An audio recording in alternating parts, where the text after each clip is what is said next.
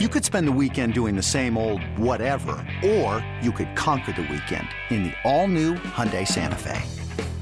Visit Hyundai U S A dot com for more details. Hyundai, there's joy in every journey. This episode is brought to you by Progressive Insurance. Whether you love true crime or comedy, celebrity interviews or news, you call the shots on what's in your podcast queue. And guess what? Now you can call them on your auto insurance too, with the Name Your Price tool from Progressive. It works just the way it sounds. You tell Progressive how much you want to pay for car insurance, and they'll show you coverage options that fit your budget. Get your quote today at Progressive dot com to join the over twenty-eight million drivers who trust Progressive. Progressive Casualty Insurance Company and Affiliates. Price and coverage match limited by state law. The, the, the winds of change are blowing through Raider Nation, and Silver and Black Today keeps you up to date with the latest news and views about your Las Vegas Raiders. Touchdown, Las Vegas! With insight, opinions, and interviews, we're on the cutting edge of what's happening now. Now, now, with the latest on your Raiders and the N F L. Your hosts, Scott Gulbransen and Mo Moton. Welcome back, everybody. It is time for another enthralling edition. Yes. Oh, Silver and Black Today, an Odyssey original podcast covering your Las Vegas Raiders. Make sure you subscribe to the podcast. If you don't already do so, do us the favor. Subscribe wherever you get your audio. Put on the auto download as well, so that way every time we have an updated show, you're going to get it right to your device and be able to listen to it as well. Uh, as usual, I bring in my broadcast partner. He is the national N F L writer over at Bleacher Report. His name is Mister Maurice, or as we call him, Mo Moton. You can follow him on Twitter at M O E M O T O N. You can follow me at L V Gully. Mo, um, we had one show last week. It was a, vi- I mean, it's we're in the doldrums of the season. It's that dead period between now and camp. Uh, I know you've had a little bit of a lighter assignment load at Bleacher Report. You're still working, of course, because you always work.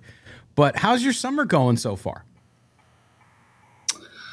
Minus the leaks on my roof. I don't know if people out there can hear the drilling. Uh, I think it's going pretty well. Um, I, as you said, it's been a, a light week, a light past couple of weeks. June in general has been light for me. July is going to be light until the last week of July, which, of course, is when training camps open. But been able to read up on some things. I've been taking up on some baseball. I know people don't want to hear about that, but um, I've been I've been just engaging in other interests and having and having a good time uh, to start the summer. I, I, a lot of summer left, so a lot of reading, a lot of baseball, a lot of other sports I can pay attention to in the meantime. Yeah, it's interesting. Uh, I know, you know, we love the feedback from our listeners. I mean, they, they always give us good feedback. Uh, and and I and I love the folks who are like, oh, this is don't talk about this, talk about that. And it's always interesting because we always try to, to to to be cognizant of that, right? Right. But also to make sure that we stay on top of news, be different. We're not always going to do what you see. Hey, here's the fourteenth story on the history of the Raiders on this subject, right? We're not going to do that. We're going to do something a little bit different. But I'm always interested in some of our great uh, Christos, Christos uh, who always watches us on YouTube, was was not happy with our last show. He's like, why don't you do a position breakdown of this? And it's like, we'll get there. We'll get there. It's just not time yet. We want to, we want to see them on the field. So we can we can sit here and guess, Mo, about guys on the field, which we're going to do a little bit of today. But but I don't want to break down players and positions till we start to see them in camp, because I, I don't feel like I have a good grasp on what they're going to do, especially some some of these guys have never been on the field for the Raiders. To the person who asked about position breakdowns, I I would say, check out my article on Sports Not. Shameless self-plug here. I forgot to mention uh, I, your I, Sports Not column, so excuse me. I, I, I basically posed a question for each position and answered it. So it, it would go something like, who's going to take the majority reps at the starting tight end position for the Raiders come week one? And I'll go into my answer on why. So I went. I basically went. I didn't break down every position, but I went through every position and the most pertinent question that the Raiders face ahead of training camp at every position. So that to that, whoever that person is, check out that article on Sports Now. It's up right now. Christos, I think his name was Christos. I Christos. Can't remember now since it's it, we're recording in the morning. Is why I'm drinking my coffee. Takes me a little bit. You know, the the older the motor gets, it takes a little more to warm up, right? You know what I'm saying? It just takes. The mouse has to get warmed up on the wheel. Yeah. Exactly. But but we love our, I mean, hey, even when you guys don't like our stuff, I don't mind engaging with you. It's all good because you come back and you listen and you watch. So thank you very much for that.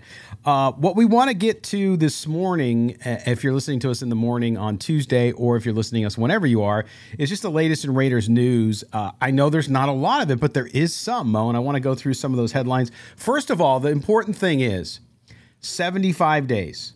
seventy-five days until the start of N F L training camp, the official start of the Las Vegas Raiders twenty twenty-three season.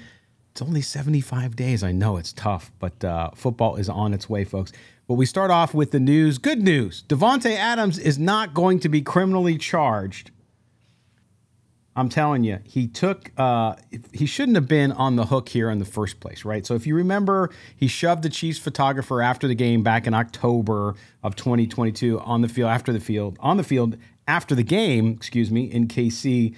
And uh, criminal charges were dropped last week. A civil case is still pending because, you know, Photog, you know, he's got P T S D from being bumped into by Davante Adams, which is just ridiculous. I won't even get started on that one. It's a wealthy N F L player, so ding, ding, lawyer, money, you know, you know how it goes.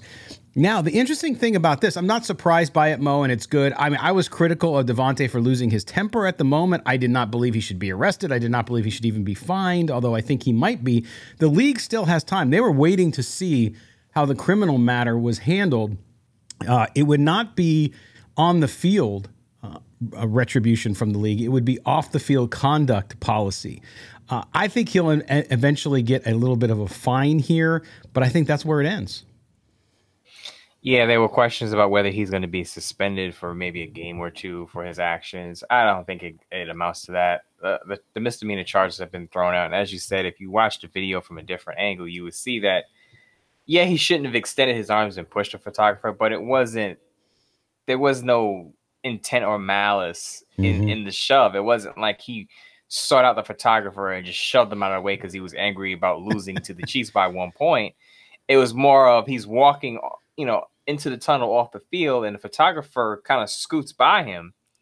Yeah, and he just kind of extends his arm, and like I think that's one of his reactions is just to kind of, hey, you know, get out of the way. I mean, right. it, it happens. It's an emotional moment. It's right. Remember, it's right after a game, right after a tough loss. And yeah. I always say this, that when you get players right after a football game, the emotions are still running high. So when you get them at the podium, you get them for an interview, win or loss, the emotions are going to be super high. So you may not get the calm reaction that you would normally get out of a player after a football game. I'm not excusing Davante Adams' actions, but I'm saying that after a football game, these are when you make these kind of mistakes. Right. And and it's, listen, again, I'm not just railing against lawyers here. Lawyers have purpose. One of my best friends is a lawyer. Hey, Sam, Sam and Ash, both of them, actually. Um, but I will tell you that it's it's like people see dollar signs because the guy's wealthy. It's no different than if he was some guy driving a Rolls Royce and he bumped into you and, oh, now my neck hurts and, oh, my knee hurts and all this kind of stuff. So we'll see how that goes. But usually if you don't have a case, and, and Davante Adams will pay this guy to go away eventually, whatever it takes, if it's not crazy. So it's just good, though, that he can go into the season. Hopefully this is this is behind him and no, no other issues related to it, because to your point, emotions are high. You're on the field of play. When you're an N F L photographer, have you ever, I mean, I've seen, we've seen numerous N F L photographers just get wasted on the sideline when there's a play going on. And I know this wasn't a play and it was it was a, an emotional moment, but it's no different to me. If you're an N F L photographer, listen, you just, you're on the field, things can happen. So this guy should just, you know, whatever Davante Adams gives him, you know, maybe he can give him a, a, I don't know, Chiefs, what's that guy, the Chiefs mascot that they're, that's evading the law, the wolf or coyote or whatever the hell he is. I don't know, maybe they can, they could get them together and do something there. But, oh, well, that's the end of the Davante Adams issue. And, and we'll, we'll obviously follow up when we hear from the league on this one. The other interesting story, Mo, that I saw pop into the headlines was more Darren Waller. The, the media seems to, including the Las Vegas media, seems to continue to want to cover and talk about Darren Waller. He's still in Las Vegas. We saw a picture of him training with Derek Carr, like that's some surprise. They're friends. They both obviously kept their house in Vegas, the Vegas housing market, even though these guys have both moved on to practically the East Coast for both of them. I know New York and then New Orleans down in the South. Um, they're going to keep their house in Vegas. It's a smart investment, I would imagine. It's a great place to go to when it's cold back east. Um, but Darren Waller told the Review Journal that he wasn't surprised that he was traded. And it seems like Derek Carr, Waller, they were never really clicked in with Josh McDaniels and Dave Ziegler. Whatever, we know that now from what Derek Carr said. Now we have Darren Waller, and to Darren Waller's respect, he's been very respectful to the Raiders, thanks them for resurrecting his career, which shows what kind of guy he is, and he's a good dude. But what's interesting about all this is the subtext, which is, right, hey, I, I wasn't surprised I was getting traded. We saw Darren Waller. We all believe, at least I do, he held in last offseason. He got his new deal, and then he had trouble staying on the field. But, Mo, this this shows you that there was just a disconnect between, really, uh, the Raiders' top two of the top three players and Derek Carr and Darren Waller last year with Josh McDaniels and Dave Ziegler. Not to toot our, our own horn, but we've been saying for the past – before months before the trade, even during the season while the Raiders' season was crumbling, we said that we could see Darren Waller being traded in the offseason. Mm-hmm. And some people pushed back and said, no, they just gave him an extension, and he's one of our best offensive playmakers. But we kept saying – first of all, we did, we thought that he shouldn't have gotten the extension, but that's a whole different story. But – from the period that you heard swirling rumors, and I think these are the rumors that he talked about. Remember, there were rumors that the Packers wanted Darren Waller in exchange for that Davante Adams and that blockbuster trade, but the Raiders weren't willing to part ways with Darren Waller. And then before the trade deadline, as the Raiders season again was crumbling, there were again rumors that Darren Waller could be traded if the Raiders decided to do a mini rebuild. That didn't happen, and we said that the Raiders should have taken a deal from the Packers for a second-round pick because they would have got a second-round pick instead of a third-rounder for, for Darren Waller. That's neither here nor there, but if we're hearing the rumors, you have to believe that he heard the whispers in the rumors too, so I'm not surprised that he's not surprised that he was moved. But of course, he said he was surprised it was the Giants, but I, I'm wondering what other team he heard about because I know the Packers were probably yeah. one of the teams that he did hear about. I'm wondering what who the which – of the other teams were involved or in trade chat around him. Yeah, and unlike the running back position, which is completely devalued, um, the tight end position is the opposite, right? We talked about the cyclical nature yeah. of that. You go back ten years ago, the tight end position seemed to be where the running back position is now. People weren't spending a lot of money or a lot of draft capital on those guys, but as the offensive's changed. And so Darren Waller was a piece that you you really could have, I think, gotten more for. And and you know what? I, listen, I know I'm it's hindsight, I'm looking backwards, but to your point, Mo, had they traded him last season, they would have gotten a, a better uh, spot as far, as far as draft capital goes and maybe even compensation. Who knows what else they could have gotten at that point. But but it's just interesting. And, and again, I want to credit Waller. Waller's been very classy. Um, clearly, it was not uh, the best position for him. They did not get along well for whatever reason. But he has been very classy. In the interview in the Las Vegas Review-Journal with uh, reporter Adam Hill, he talked about still driving by the facility and how much he appreciated what the Raiders did, and and and he appreciates the fans too. So you got to respect him for any of that. Um, but it have you heard? Sorry, Scott. Have you heard comments about people trying to twist his words? He had an interview. He was at the podium with a, at a press conference, I think a week or two for camp, ago, for Giants, and he Giants talked camp. about having input in the offense, or having his basically having his voice heard, or his input in the offense, and, and coaches listening to the players and what they can do best. And people took that as a shot at the Raiders. So no. I, I I don't see it that way. I just think he was complimenting his current coaching staff. I think right. people try to find ways to to manufacture beef in out here in the streets. And and and I bring this up because you said he was very classy. And I, and I agree with you. I think he's been very classy on his way out. He's very appreciative of the opportunity that the Raiders gave him at a point in his career where he thought he, he wasn't going to have an N F L career. Yeah. John Gruden and, and Greg and Greg Olsen plucked him out of off the Baltimore Ravens practice squad. And, and here he is now as a Pro Bowl tight end who's probably going to lead the Giants in pass catches this upcoming season. So the Raiders basically turned his life around, not just his career, but his life. So yeah. I, I would assume that he is very grateful to the Raiders, regardless of what happened last year and how it ended. Yeah, and, and people trying to find drama, it just never yeah. ends. I mean, it depends. I mean, we find drama on what hats the hosts are wearing here. I wear a Padre hat, you wear a Brooklyn hat like you're wearing today, and people say it's a Nets hat, and then there's drama over that, even though it's not a Nets. It's like, people, life, I mean, life is complicated as it is. Don't complicate it with trivial stuff, right? And I think to your point about that, too, now, yeah, in every system, it's different, right? But I don't know about you, Mo, but I don't want my tight end having too much input on the offense. He's a tight end. Yeah, okay, maybe maybe on how he fits in the offense. And I think that's what Darren Waller was referencing too. But each coaching staff is different. We know Josh McDaniels kind of run, he just wants you to go out and execute. He's not necessarily looking for that input. He's a different type of coach.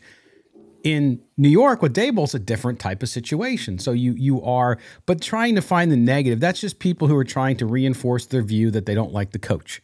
And again, the coach has got to prove it to us, right? We talk about it on the show all the time. I, I'm not sitting here going to defend Josh McDaniels and the terrible job he did, especially early last year. But but we're also not here to try to get the coach fired. That's not my role. I don't really think about that. And I know a lot of people do, so we'll see. One last item, Mo, uh, from the news. And I know we're working on his schedule. He's going to be on the show real soon, which some of you are excited about. Others who live their lives with just silver and black glasses on, they don't like Michael Lombardi, even though his two sons work for the Raiders, by the way. Um, Lombardi was talking on the Pat McAfee show last week about Jimmy Garoppolo. And he basically, and I'm, I'm, I'm just summarizing here because they went on for a little bit about it, but he says and swears the Raiders have no concern whatsoever about the injury that added the addendum, the foot injury, that surgery, all that jazz that we've talked about a couple times here on the show, that they are not concerned with Jimmy G's health at all. Uh, and now this, the fans are, we are, but apparently the Raiders don't seem too concerned. I think this goes back to what we talked about a couple shows ago, Mo, which is this coaching staff, this G M, if Jimmy G is a complete disaster, is not going to be good for them, but apparently they're not worried. What say you? Which I think is interesting because the Raiders have no control over Jimmy G's body and how it reacts. So exactly.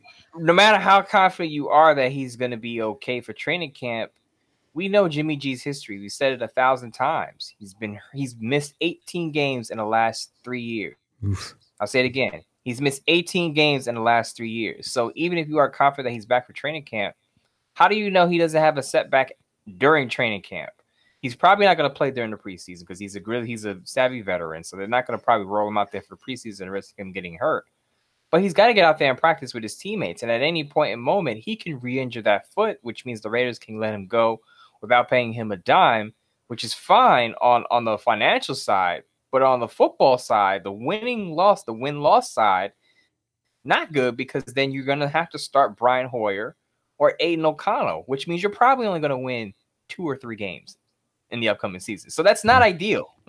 I, and again, you can be confident. And I think this is just the Raiders just trying to put out. I'm not saying they're using Michael Lombardi, and I'm sure Michael Lombardi, as you said, has two sons on the staff, so he knows sure. what's going on. He sure. has the temperature of the room, yeah. and he his sons are probably telling him, look, we're not concerned. But to me, to not have a concern about another person's body, which you have no control over, it it, it you you have to have some concern because you wouldn't have added the addendum in there if you did. Ah. Oh, that. I, I think it's more, I mean, the way the way that it was framed, I think they're, they're, they're, the, the the emphasis was on him returning to camp from this foot yes. injury. So if you if you compartmentalize it with what Michael said, I think that's what, and I'm sure they don't. I think the, they, they expect him to be at camp. And if he's not at camp, uh, then they'll deal with it. But um, it's something that they don't seem to be concerned about. I know fans are, though. All right, we're going to take our first break here on Silver and Black Today, the Tuesday edition here on the twenty-seventh of June. I cannot believe June is almost over, although one of my favorite holidays, fourth of July, is coming right up. But we will be back here talking more with Raiders. We're going to break down, Mo and I have given some thought on our clicks to pick. This can be a veteran or a rookie on the offense and defense. So the next two segments, we're going to go through those guys and tell you what we think and why coming up next here on Silver and Black Today, an Odyssey original podcast. Don't go anywhere or we will find you.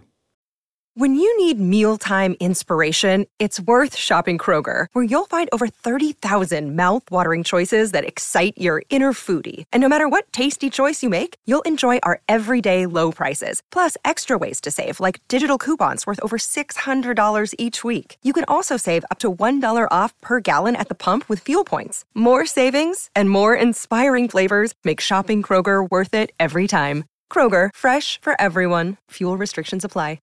Hey, Rob Bradford here. I have set out on a mission with my good friends at FanDuel to prove what I have known for some time: baseball isn't boring.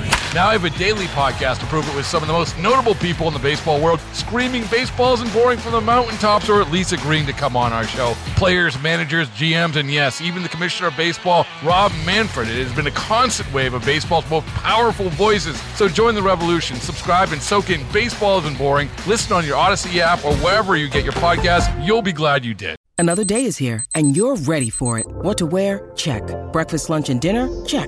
Planning for what's next and how to save for it? That's where Bank of America can help. For your financial to-dos, Bank of America has experts ready to help get you closer to your goals. Get started at one of our local financial centers or twenty-four seven in our mobile banking app. Find a location near you at bankofamerica.com slash talk to us. What would you like the power to do? Mobile banking requires downloading the app and is only available for select devices. Message and data rates may apply. Bank of America N A, member F D I C. Who will show up for the Raiders in two thousand twenty-three? Who are going to be the players that have the greatest impact? We're going to give you our picks, both veteran and rookie, here on Silver and Black Today, an Odyssey original podcast covering your Las Vegas Raiders. He is Mo Moton, national N F L writer with Bleacher Report, also Raiders columnist at sports knot dot com. I'm Scott Gulbransen, your co-host, and uh, you can follow me on Twitter at L V Gully. You can follow Mo at M O E M O T O N, and we are here talking to you about the upcoming season. All right, Mo, I know we're trying to look at guys here and say, hey, who are the players that the Raiders either need to, or we think at this point, this is pure opinion, we got, haven't put pads on, right?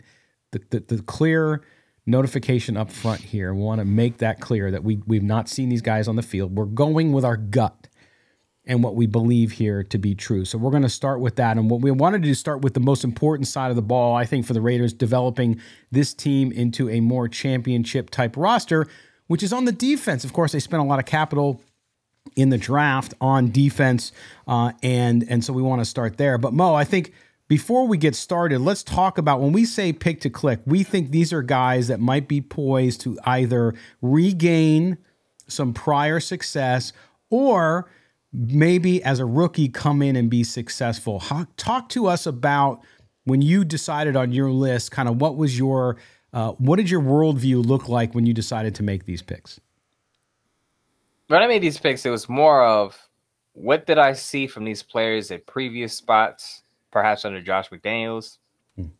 or what did I see from these players that on the on the collegiate level that could translate to the N F L level and immediately help the Raiders? Because regardless of what people are going to say, you know, some people say you need a mixture of draft picks and free agents. You need this, you need that. I still believe that you have to build through the draft. And I think the Raiders, even though some of their picks came late, you're going to hear some names that I that I highlight that are not day one picks.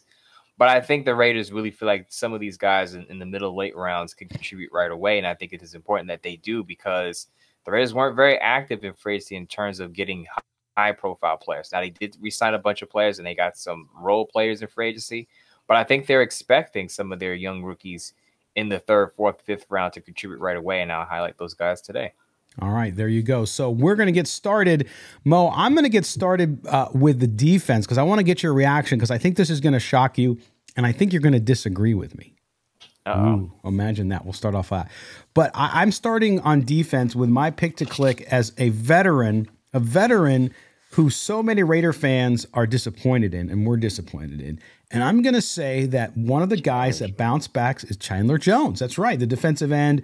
Listen, I don't think he's going to be a fifteen-sack guy. I'm not saying that. But I am going to say he's going to get between eight and ten, okay? And if you look at age, I know age is a factor. We've talked about that many times on the show. But the last five years, as you know, in full seasons, the least amount of sacks he had was his last year in Arizona before he became a Raider, which was ten and a half. And I think that with Crosby, with Tyree Wilson, if he comes back from the injury, it'll take him a few weeks. You know, I don't expect Tyree Wilson to really heavily contribute to maybe week three or five, somewhere around there. Um, I think he is a big deal for this team. And if he can get it going, and I think he will, then suddenly you're going to let Maxx Crosby free up a little bit. You're going to let some of the talent you've added in the inside, and then Tyree Wilson to spell him. He doesn't have to have a stellar rookie season. I th- even if he does, he can come in and and and fill that spot too and learn from the veteran. It just seems to me that this is a guy, unless We've seen it before. We saw it with Corey Littleton, who just suddenly went the other way. It happens. But I think Chandler Jones coming in, if healthy, is a guy who will pick it back up. And again, I'm not saying he's going to be all pro. I'm just saying he's going to put in a solid year because his record dictates that he will. I don't actually, actually, I don't totally necess- necessarily disagree with you. I've said, I think I've said this on the show or on Twitter, that for Chandler Jones, less is going to be more for him.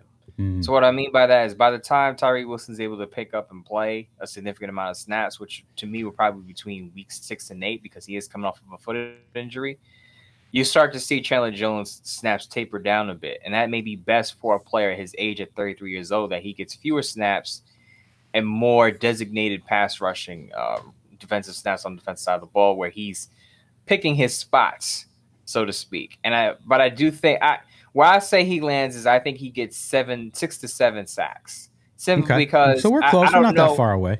We're not that far off, but simply because I don't know with, with Patrick Graham's defensive scheme, it seemed like Chandler Jones is more of a contained guy on the edge versus an aggressive pass rusher. Mm-hmm. So it all depends on how Patrick Graham uses him. But I do think he's going to have a better season this year than he did have last year because, as we remember, once the Raiders acquired Tiller, Jer- Jerry Tillery, we saw Chandler Jones play a lot better because there was some pressure on the inside. Now they have Byron Young, a third-round rookie. Jerry Tillery's back, who they re-signed. So Chandler Jones should be able to pick up where he left off before he had that elbow injury at the end of the year. The question is, how much is Tyree Wilson going to play, and how much is he going to cut into Chandler Jones' time on the field once he is fully healthy? That'll, that'll affect his stats. But I will say Chandler Jones feels confident himself. He's he's now the lean, mean grilling machine out there. He's dropped some weight, and he, he said he he he's in he's in great shape. And a lot of players say they're in great shape at this point in the offseason. But dropping weight at his age is a big deal because now he's more lean. He can probably he has more wind. And as I said, with that help on the inside, he can have a better season in twenty twenty-three than he had last year. Yes, and I really believe when I when I chose him as my pick to click on the defense, I think he is vital, vital to the first eight games of the season. After that, I think Tyree Wilson will have his rotations. He'll increase. You'll see his time increase as he recovers from the injury and gets the speed of the game down. So I think that's what they need. They need Chandler Jones to have a really solid and great first half of the season until the rookie gets up to speed, and then you'll see probably his snaps go down, which is fine. That's he knows at this at this age he's there to tutor the kid, and he can be that kind of player for them, that role player for them. Uh, but but I think that's key for him is to start off hot and to start off quick for him. All right, Mo, let's jump to your first pick to click for two thousand twenty-three on the Raiders defense. On the Raiders defense, first pick to click to, for me is going to be Jakorian Bennett. A lot of people have heard me talk about Jakorian Bennett. There were some whispers out of, out of uh, mandatory minicamp that he's looked good. Now, I know we've talked about it on the show. They're not in pads yet. They're not running any, you know, complex plays yet. They were in shorts and T-shirts. But the fact that he's had some flashes early is a good sign, simply because the Raiders have not signed Marcus Peters yet, even though Vic Tate from The Athletic said it seems likely that they will sign him. Regardless if they sign Peters or not, they're going to need Jakorian Bennett to step up because it looks like Nate Hobbs is going to be back in the slot. Because there's one thing that I didn't talk about during the last show that was an interesting nugget in Vic's piece. He said that Nate Hobbs, and I'm paraphrasing, he said that Nate Hobbs wants to be in the slot. And yeah. he's going to have to battle Tyler Hall for that position. So if Nate Hobbs is in the slot, someone has to play on the outside, even if Marcus Peters is on the boundary. Somebody has right. to start opposite him, and I think that's going to be Jakorian Bennett. And I think having Peters and Bennett on the outside will probably be one of the Raiders' best, how should I say this? I don't want to say ball-hawking duels because Jakorian Bennett hasn't proven it yet, but of the cornerback duels that the Raiders have had in the previous seasons, I think these are the two guys that could finally rack up some turnovers because Jakorian Bennett did it at Maryland, and Marcus Peters has done it throughout his career. So assuming that they get Marcus Peters and Jakorian Bennett steps up, I think the Raiders will finally, finally be able to force some more turnovers in their secondary. Yeah, and Jakorian Bennett's on my list too, so we killed two birds with one one stone there. But I mean, if you think about it, Like you said, twenty-four total pass breakups at Maryland, five interceptions in his two seasons there as a Terrapin. Uh, so he's around the ball, and he he makes things happen. So in the N F L especially, even with pass breakups, right, with help on the other side, uh, you can get the ball up in the air, pass it, and, and and hopefully your safety comes through for you too. But I do think, I mean, he also, though, Mo, has that perimeter and slot versatility. So depending on the alignment, if they need him to go, now I don't. I, like I said, I think he's got the perimeter locked down. I think that's where he's going to be, no question. But in certain situations, he can also play in the slot if he has to. But in the A F C West, with the offenses they are going to face, the quarterbacks they are facing now, the three other quarterbacks, you know, just crazy. He almost has to come through for this team, right? I mean, it's not even a question of, well, gee, I hope he does. He sort of has to, and I think he's up to the task. I really do. We'll have to see later in July as we go into camp, but I think this pick to click is is perhaps one of the most important for the Raiders in twenty twenty-three. Absolutely. The question with Jakorian Bennett is not whether he can make plays on the football, is can he keep his penalties down? Because that was the big yeah. thing for him in college, that he could be handsy down the field, but I, I feel like that's a lot of young cornerbacks. Sometimes they panic or get out of position. They want to they want to use their hands. If you've paid attention to, to training camps in, in previous seasons, you'll see a lot of cornerbacks wear gloves or mittens on their hands. It prevents them from grabbing. It teaches them not to grab on the field, use their feet, use their body position to cover a guy versus using their hands. I think you'll see that with Jakorian Bennett if that's a practice that the Raiders have at training camp. Absolutely. All right. So w- there we go. We both have Jakorian Bennett as a pick to click on the defense. So Mo and I uh, share that one. I've said Chandler Jones. I'm going to go to my second pick here, Mo. And I think this is another guy who has to bounce back for this Raiders team and is very important. And I think he will. And that's safety Trevon Moehrig. If you look at Moehrig and what he said publicly, especially in, through minicamp and camp, is he's watched more film, which tells me that maybe last year, the difference between his rookie year and his sophomore season with the Raiders was maybe a little bit of focus issues, right? But now he says he's learning more concept. He's quote unquote learning more football. That's a good sign he's spending time. And he needs to, because if you look at the P F F score from last year, dropped seventeen points between year one and two in receiving yards allowed, uh, and that more than doubled year to year. So he's got to create more turnovers. We talked about Jakorian Bennett maybe being those guy, one of those guys who could do that because he is a ball hawk. Trevon Moehrig has to get there. He was more like that, that, that initial rookie season. But when you look at his game, I think that he's poised to do that. If he's really getting his head in there, he's got the physical abilities. It seemed to me last year, Mo, that he lost focus, and a lot of times he didn't seem to be, I think, in tune with what the defense and what Patrick Graham is doing. I think that changes this season. Interesting thing is, I, I believe, and anyone can correct me if I'm wrong in this, I believe he gave up four or five touchdowns last year, which yes. was surprising Huge. to me. Um, a lot of times out of position. Now, after his rookie year, we said if he can hold down to some of those footballs, he can have more interceptions. Now, after his second year, we're thinking, okay, he's got to get himself in position and get back to the basics. I'm a, I may be a little more concerned about Trevon Moehrig than you are. I, and I, get, I hope he bounces back and has a bounce-back third year. But I just feel like there may be a fit issue with him and Patrick Graham. Mm. Now, remember, the Raiders drafted Merrick while Gus Bradley was the defensive coordinator. And Gus Bradley runs a cover three very consistently.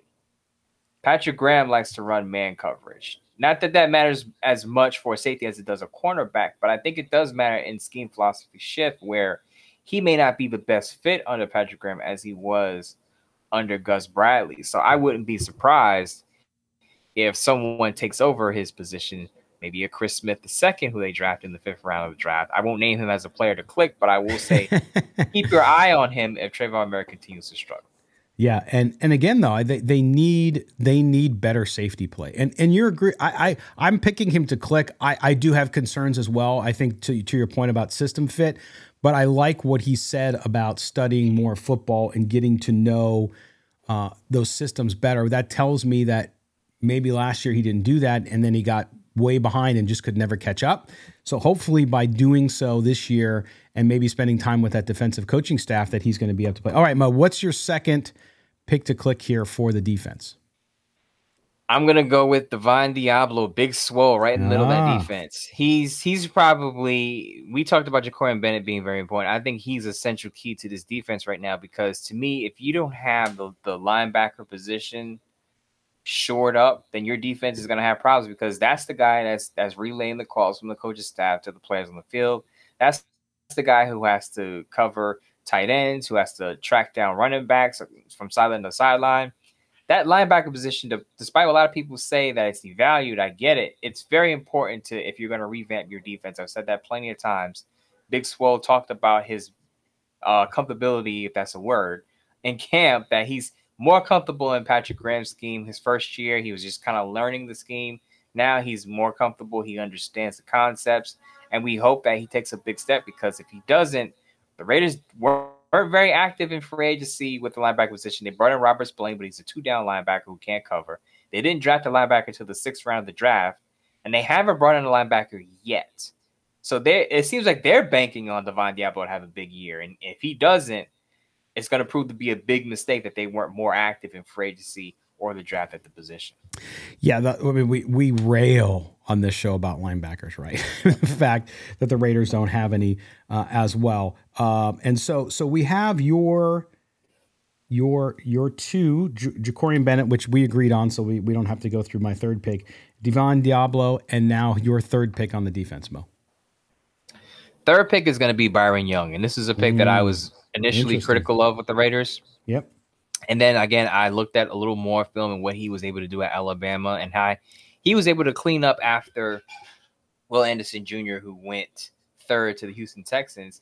I think if you have a pass rush on the outside, Byron Young could pop because if guys are paying attention to Chandler Jones and Maxx Crosby on the outside, then Byron Byron Young's going to have his opportunities to get after the quarterback. Now, he's more known as a run stuffer, but I do think he has some pass rush ability. He showed that in his last year at Alabama. Remember, he played behind some – Alabama is consistently churning out N F L talent, so he wasn't able to play a lot of snaps early in his collegiate career.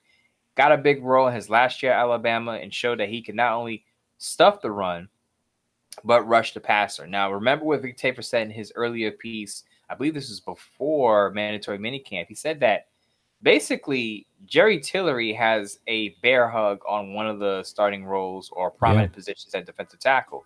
Everyone else is fighting for a role. So what that tells me is that Byron Young could be the replacement for Blount Nichols, who played most of the snaps at defensive tackle last year. I think if Byron Young has a strong training camp, a strong preseason, you'll see him on, on the field for about sixty-five to seventy percent of the snaps.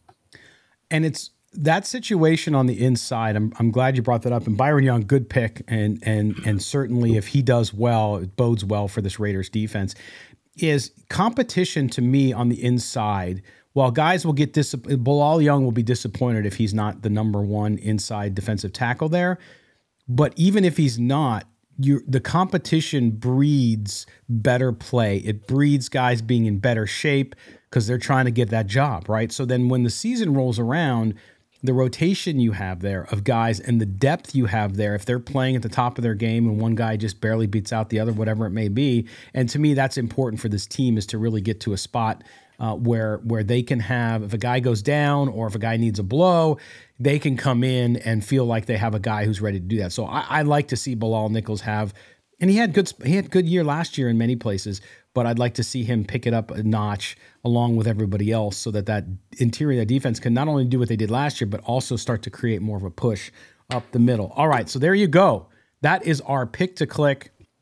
Three players, uh, and Mo and I had one in common with Jakorian Bennett. That kid's exciting. Uh, on the defense, now when we come back from the break for the final segment of the show, we're going to go through the offense. Yes, there are offensive players to talk about, uh, even though the offense is in a pretty good situation. There are three guys on each side of the ball that we're going to talk about, so we will conclude the show right after this break with that. You're listening to Silver and Black Today, an Odyssey original podcast. Mo and Scott will be back with you right after these words. What up, y'all? It's your boy Danny Green, three-time N B A champ. You either rooted for me or rooted against me. Join myself and my co-host Harrison Sanford on the Inside the Green Room podcast. It's a podcast that brings you never-before-told tales from the locker room to candid interviews with basketball legends to breakdowns of what's happening in the N B A right now. Whether you're a diehard fan or casual about your hoops, this podcast brings you the game like never before. Follow Inside the Green Room on the Odyssey app or wherever you get your podcasts. Welcome back. It is the home stretch here on Silver and Black Today, an Odyssey original podcast covering the Raiders. That's right, your Las Vegas Raiders. We are seventy-five days away from training camp, so we're trying to get you through. We're trying to give you some football talk, some Raiders talk, some silver and black smack, whatever you want to do. We're here to do it. I'm Scott Gulbransen, your host, along with my co-host, Mo Moton. You can catch his work up on Bleacher Report, where he covers the entire league, the N F L. He also is the Raiders columnist up on sports knot dot com. What do you got coming up this week as we sit here on Tuesday, Mo? Really quick, Scott, you, you're giving us a long vacation. You said seventy-five days to training camp. I believe you meant seventy-five days to the regular season. Oh, I'm sorry. There you go. Because if, if it was seventy-five days of training camp, I'd probably go to Aruba somewhere and come Thank back. Thank you. Thank you. It is not it's seventy, seventy, seventy-five days till the season opener in week one. Thank you. See, I, you get off kilter when, the, when it's dead like this. You're just like, what's going on? I, yeah, I almost about, looked at my calendar and started planning trips. It's about, yeah, it's, it's, it's, it's, it's, it's less than, well, just over thirty days until camp starts. Mm-hmm. But what do you got coming up? Tell people what they got to read this week online as they're perusing their phone, looking for football jazz. So I'm going to be a little more critical. I know we're doing picks to click here on both sides of the ball. I'm going to have a, a column up on Sports Not players under the most pressure ahead of mm. training camp. So these are the guys that if they don't show out at training camp, if they don't have a good summer, they could either lose their job, lose a spot in the rotation, defensive line, or possibly be traded or cut. Because it was, we all know every year there's a surprise cut in late Always. August, early September. Now, this year is going to be different than previous years where there's just going to be one big cut. It's not going to be one or two multiple rounds of cuts as they were last year. They would cut it down to like seventy-five, eighty, then go to fifty-three. It's just going to go from ninety, which is the maximum right now, down to fifty-three before the season. So I think there's, as there are every year, there are going to be some surprising cuts, and I'll get under get on into some players that are going to be under the most pressure going into camp for whatever reason. Yeah, and we will cover that on Thursday's show. So if you're with us and you have A D H D and you don't want to read, Mo will walk us through that piece uh, as well. So we'll be able to talk about that as well as we're going to get to the mailbag. Of course, we didn't have one last week. We got some backed up, some folks who are ready to to spout off a little bit about us. It has nothing to do with the hats we wear. It's all about the football. So we will talk about that as well. Okay, Mo, let's jump in. I'm going to have you start on this one. When we look at this offense, of course, Jimmy Garoppolo, so much revolves around what's going to happen with him. Is he going to be able to stay healthy? Number one, that's the number one and one A question. Question number two is when he does play, how well does he play with the pieces around him? He's got a great receiving core, as we know. It's been boosted at every position for the most part. Uh, and so I want to start there with you and you have you tell us when you look at this offense and you look at three players, uh, let's start with your first guy. Who's going to pick to click or who's your pick to click, I should say, on the offense for two thousand twenty-three? First guy is going to be my guy, Jermaine Eluemunor. He's yeah. been very vocal on Twitter about, you know, he's he's going to do better this year after having his opportunity, having another opportunity to start in the N F L. And I think he's going to continue to show that he is a starting right tackle in this league because it's not set in stone yet. Remember, the Raiders were interested, as it was rumored from Peter King of uh, N B C Sports, who spent time in the Raiders' uh, draft war room, that the Raiders were interested in Paris Johnson. And he and Paris Johnson was probably, if the Raiders had got him, was probably going to play right tackle because Colt Miller is entrenched over there on the left side. So Jermaine Eluemunor's spot isn't solidified. Even though he had a pretty good year last year, there's still some whispers that Brandon Parker could push him. Thayer Munford Junior, who alternated uh, drives with him last year, could push him at training camp. So he still has a lot to prove. The Raiders didn't give him a massive deal. Uh, they gave him still a pretty modest deal. I believe he's still making under five million dollars on a one-year contract. So he's still in that prove-it stage. But I think he rises to the occasion and shows the Raiders that, look, next year you're going to have to pay me more money because I am a starting right tackle in the, in the league. Right, and and I'm going to go a step further, Mo. I want the Jermaine Eluemunor uh, disrespect to stop because I don't think he deserves it. I, I think it's completely out of whack, and I'm with you. I think Jermaine Eluemunor is a pick to click for me as well. The misnomer that the Raiders' offensive line was bad last year has got to stop, too. We could talk about it on the show. Yes, they started off rough. It was a new group, guys trying to fit into different spots. And they struggled early, but they came together.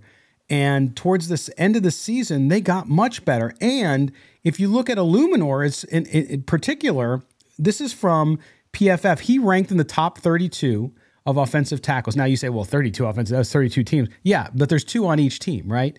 And he m- was right in the middle. And for him, where he's come from, that's a remarkable stat. And this is what they said. They said, quote, Eluemunor took a big step forward last season in his first full year as a starter. Remember that. Fifth round draft pick, fifth round. In two thousand seventeen, he produced a seventy-five plus P F F pass blocking and run blocking grade in twenty twenty-two. He allowed twenty-six total pressures over the course of the season, but surrendered just seven, seven across the final six games of the year. So I look at Jermaine Eluemunor, and I think, to your point, yeah, he might have competition there, but I think he's now reached that point in his career where he's ready. He wants to fight. He feels as though he's there. He feels it. And I think when you're a player and you feel that success, you're right on the precipice of it, you're ready to jump up. Now, the biggest issue for him, and he said this himself, if you see the comments and the interviews he's done, consistency. There's a great interview with him. Uh, Eddie Pascal over at the Raiders did a great interview with him. I suggest you guys watch that uh, or listen to it.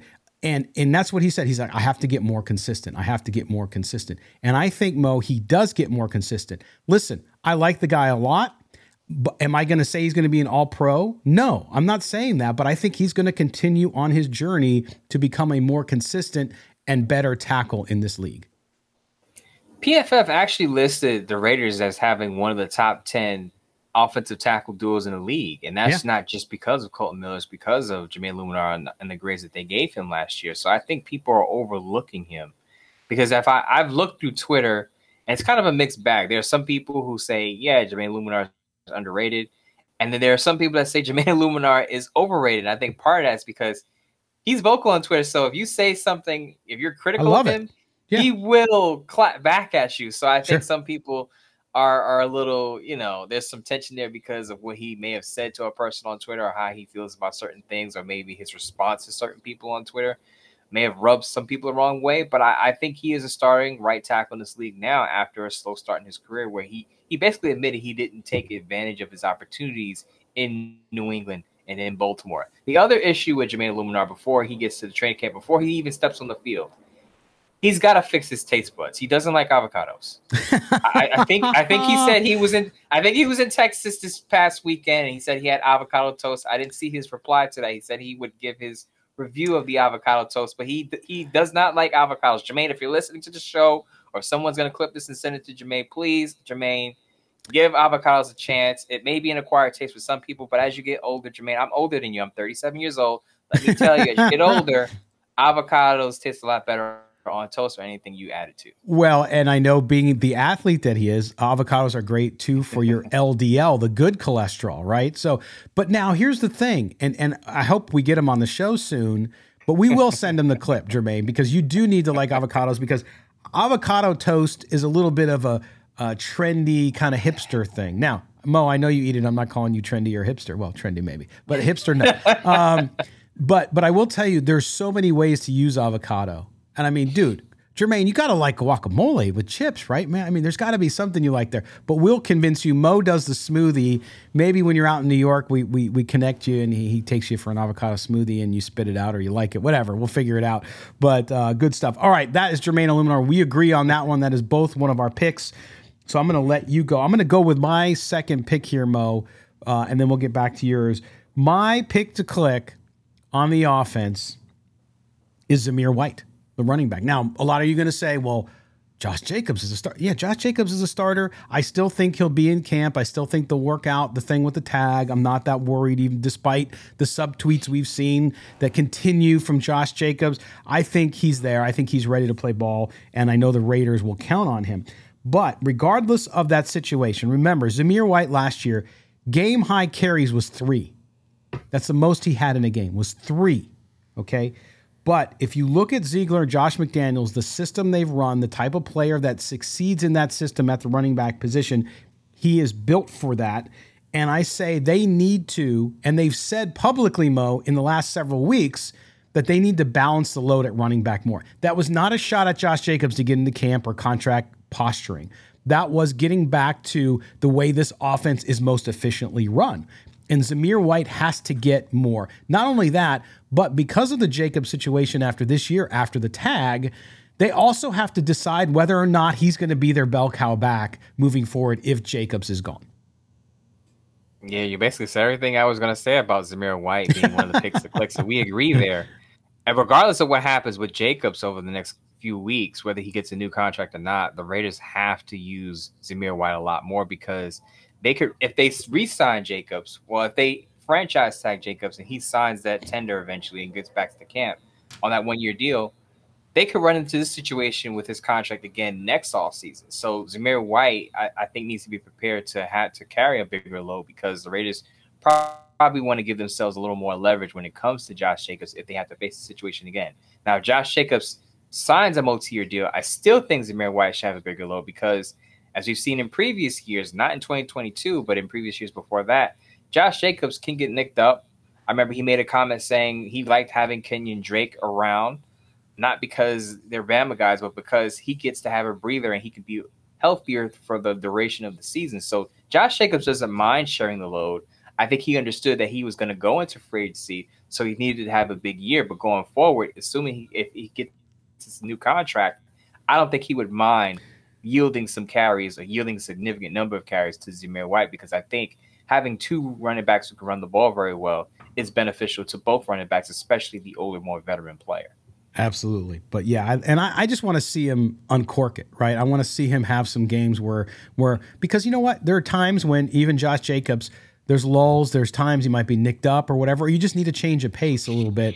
And I think Zamir White, back to the bell cow back stuff, you have to decide whether or not he is going to be the future of that position. Because no matter what happens with Josh Jacobs, even if he were to sign a three-year deal, you just never know. And you have to have that guy ready to go. And if not, they have to think about what they're going to do at the position three, four, five years down the road.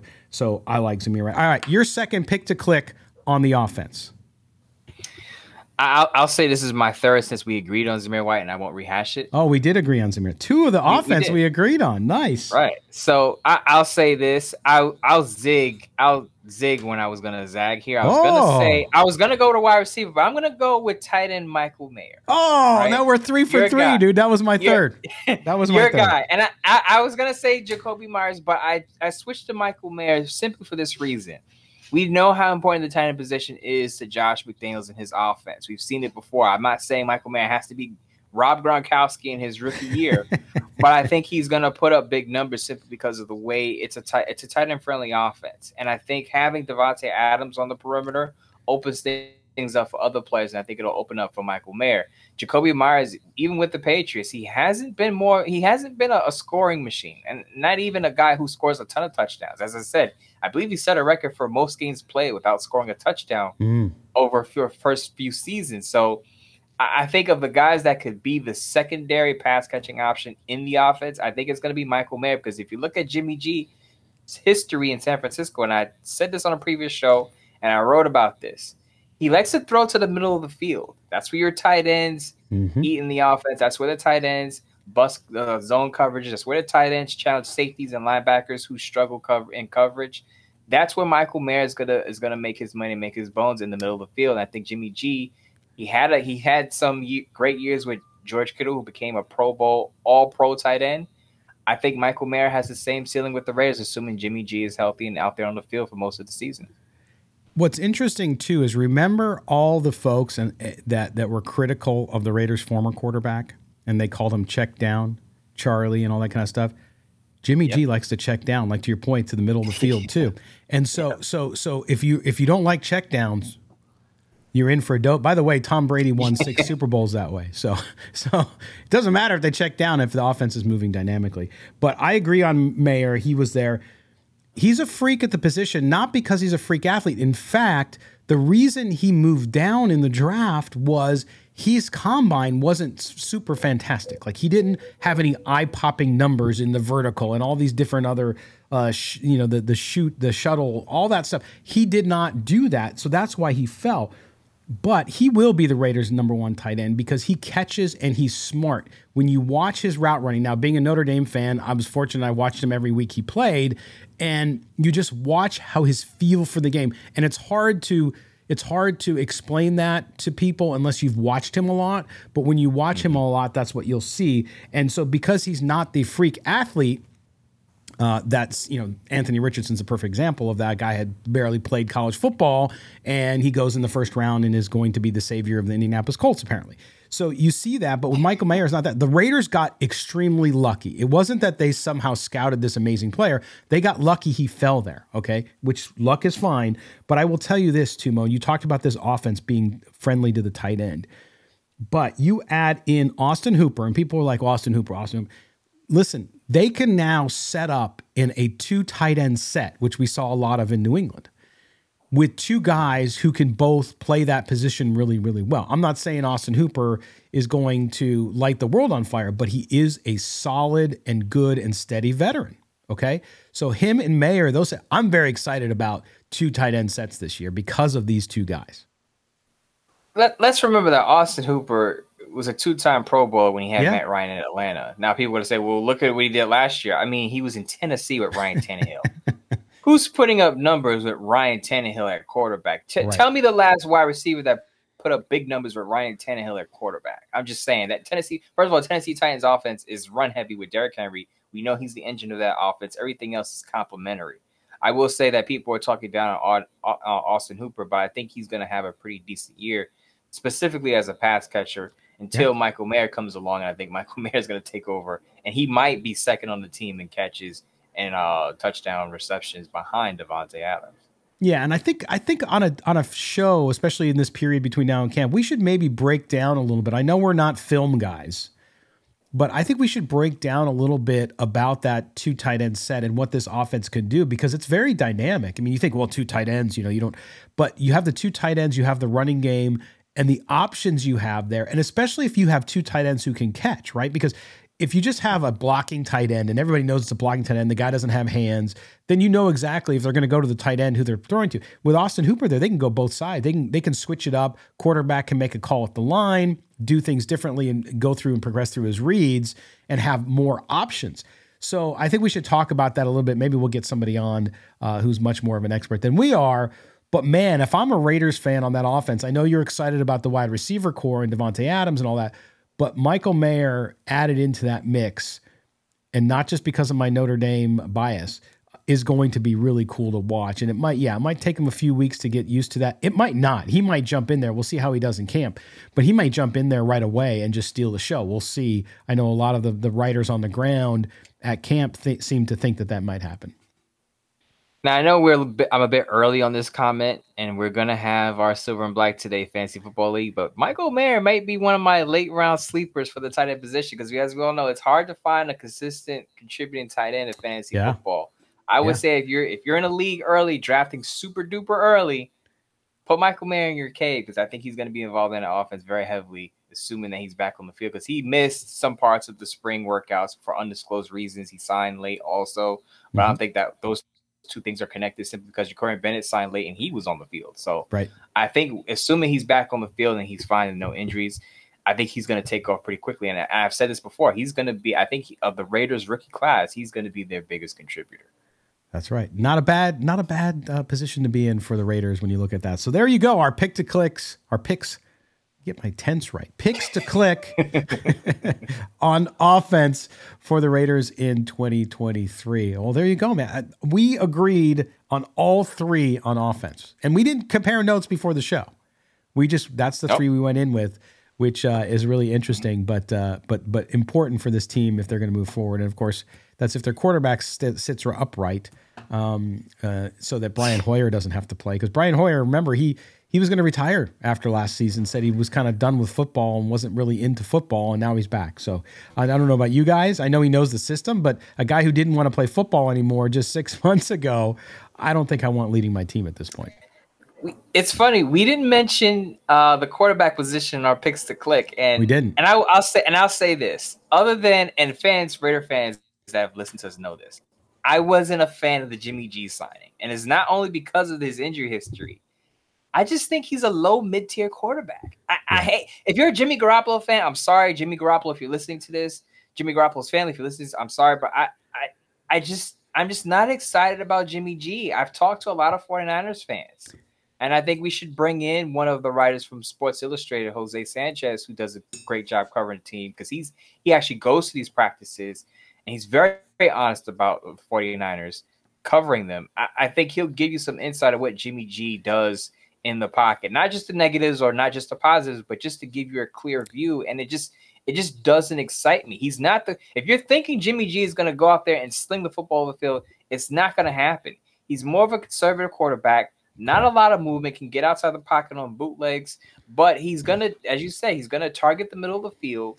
He's going to be more efficient than high volume in, in the passing game. So not a lot of guys are going to have big numbers. Maybe Davante Adams, maybe Michael Mayer, but other than that, I don't see big numbers. And that's why I switched from Jakobi Meyers to Michael Mayer, because Jimmy G is more comfortable throwing to the tight end than he is outside the numbers. And we'll get some guys to, maybe gals, to talk about Jimmy G's game, but I feel like, yes, the quarterback position is the most important position, so we have to mention it.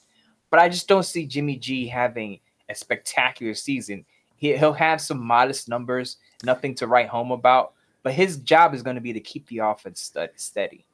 And, Mo, I will tell you now, uh, because we've I've had a lot of our, especially on YouTube, our viewers think that we are Jimmy G lovers. Like we're we're making defense for him all the time, which I don't know what they're listening to. Really? But, but no, I've def- I've defended some of his past success, which has nothing to do with the numbers and how he plays the game, because he has had some past success. But I will tell you this.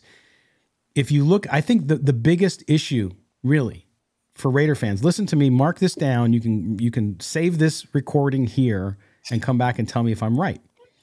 I think the biggest frustration, and you just hit on it, for Raider Nation this year, watching Jimmy Garoppolo, if he's playing, is going to be, there's not a big vertical game going on. He's not going forty yards downfield, right? He might eh, every once in a while uncork a thirty yard, especially with Adams. If Adams is wide open, yeah, you'll see touchdown passes and long passes that go over thirty yards. But as far as targeted throws over eighteen yards, I mean, I'm I'm serious. Like under twenty yards is where he lives, okay? So if you're expecting that vertical game, that is the Cliff Branch, all those glory days, it's not going to happen. So you have to manage your expectations. Now, when they get a younger quarterback in who might have an arm, that might change a little bit. You free up the system a little bit. But he is a system quarterback to the T, and he will not be risky with the ball, which is good for the Raiders. It means less turnovers, right? But it also means dink, dunk, dink, dunk. You move down the field, and then you score. Less explosive plays downfield. Correct. And I'm reading in between the lines, but if you remember what Davante Adams said to Murph Fader in that in that in that player profile, he talked about if Jimmy G has to play the position a certain way, yeah, then there could be limitations to the offense. But if he could get Jimmy G to kind of, I guess in, in my own words, I would say freestyle a little bit, I, I think those were Davante Adams' concern is that concerns is that he's not going to challenge defenses down the field. But if he can get Jimmy G to kind of push the ball downfield a bit and use him as a, as a vertical threat, they'll be fine. I think that's one of his concerns about the offense going into training camp that he voiced to Murray Fader in that in that piece. But as I, I'm I'm actually shocked people think I'm a Jimmy G lover, because I think I've been every week I've been saying no Jimmy G for the Raiders, no Jimmy G for the Raiders for multiple reasons. But I think part of that is people see that we we're not crying tears over moving on from Derek Carr, so they assume that we're Jimmy G lovers, which is not mm. the case here. I yeah. think that yeah, it, it was time for Derek Carr and time for the Raiders and Derek Carr to part ways and move on from each other. But I wasn't exactly doing jumping jacks and doing cartwheels over Jimmy G, because I, I watched a lot of 49er games, them being on national T V a lot, and he even if he is healthy, he just does not wow me at all. No, and, and the fans who want, in Raider Nation, who really wanted to move on from Derek Carr, and they had they had their position, and a lot of it was valid, as you just mentioned. You know, to mm-hmm. go from Derek Carr to Jimmy Garoppolo, they're like, eh, eh okay, mm-hmm. all right, not exciting, not exciting, not. It's just not. A, no. It's just not an exciting move. Now, again, if they go to the playoffs, which I don't believe happens this year, but if they were, let's say they go to the playoffs this year, then people will be happy with it. But if it explodes, it's bad, right? And so so we'll see. But again, the excitement there around this team, I think, is is the development in other spots. And I think, though, to your point about Davante Adams challenging the the down the field, he can be that guy sometimes. I know he won't one hundred percent be happy with it, to stretch the field a little bit, which is going to open up, to your point. That's why I picked Michael Mayer, because yep. it's going to open up that field so much. And for the slot receivers, whether it's Myers, whether it's Hunter Renfrow, whoever it is, and the running backs too, coming out of the backfield, you're going to have a lot of options there as well. And if if, if Jimmy G can stay on his feet and execute that, uh, this Raider team will will bore you to death at some times, but they will move the ball. And that's what the game's about. It's about moving the ball down the field and eventually scoring. We'll see how the red zone stuff goes. But that's a whole different story. All it right, may not well, be pretty, but you hope it's effective.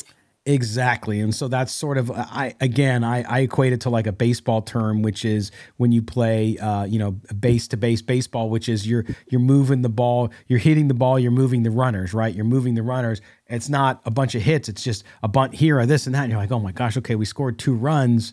But man, that was not fun to watch. So I think that's what we're going to see a little bit with the, with the Raiders. Not that there won't be excitement, because they have playmakers like Josh Jacobs and so on on offense, but just prepare yourself for a different type of football than you saw under Derek Carr.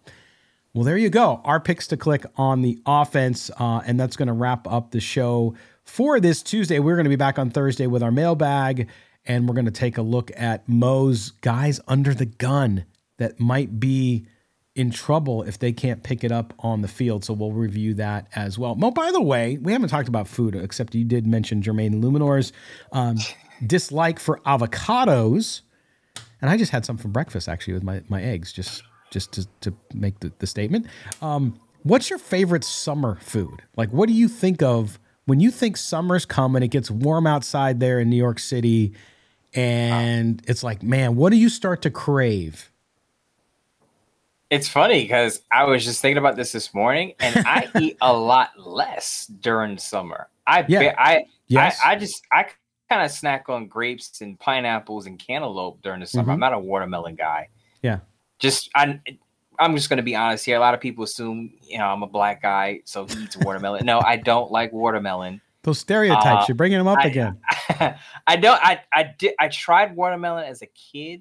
My not, my not grandparents fan. Ate it. My my mom eats it. I I don't like watermelon at all, but I'll mm. I'll snack on some cantaloupe, grapes, pineapples, other fruits. But I I don't eat heavy during the summer. I drink a lot of shakes. I eat a lot of fruits. I drink a lot of water.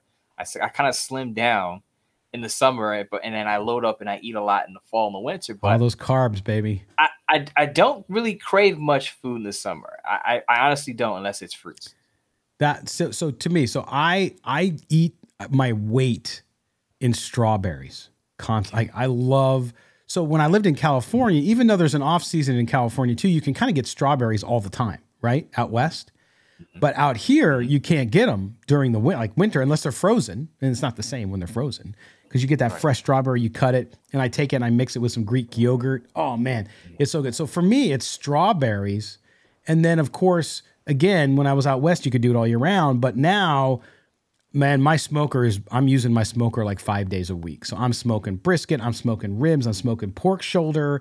Even when we cook hamburgers now, I just don't grill them anymore. I do them on the smoker a little bit slower. Oh, mm-hmm. It's just killer. So for me, that's what summer foods is. It's meat and fruit.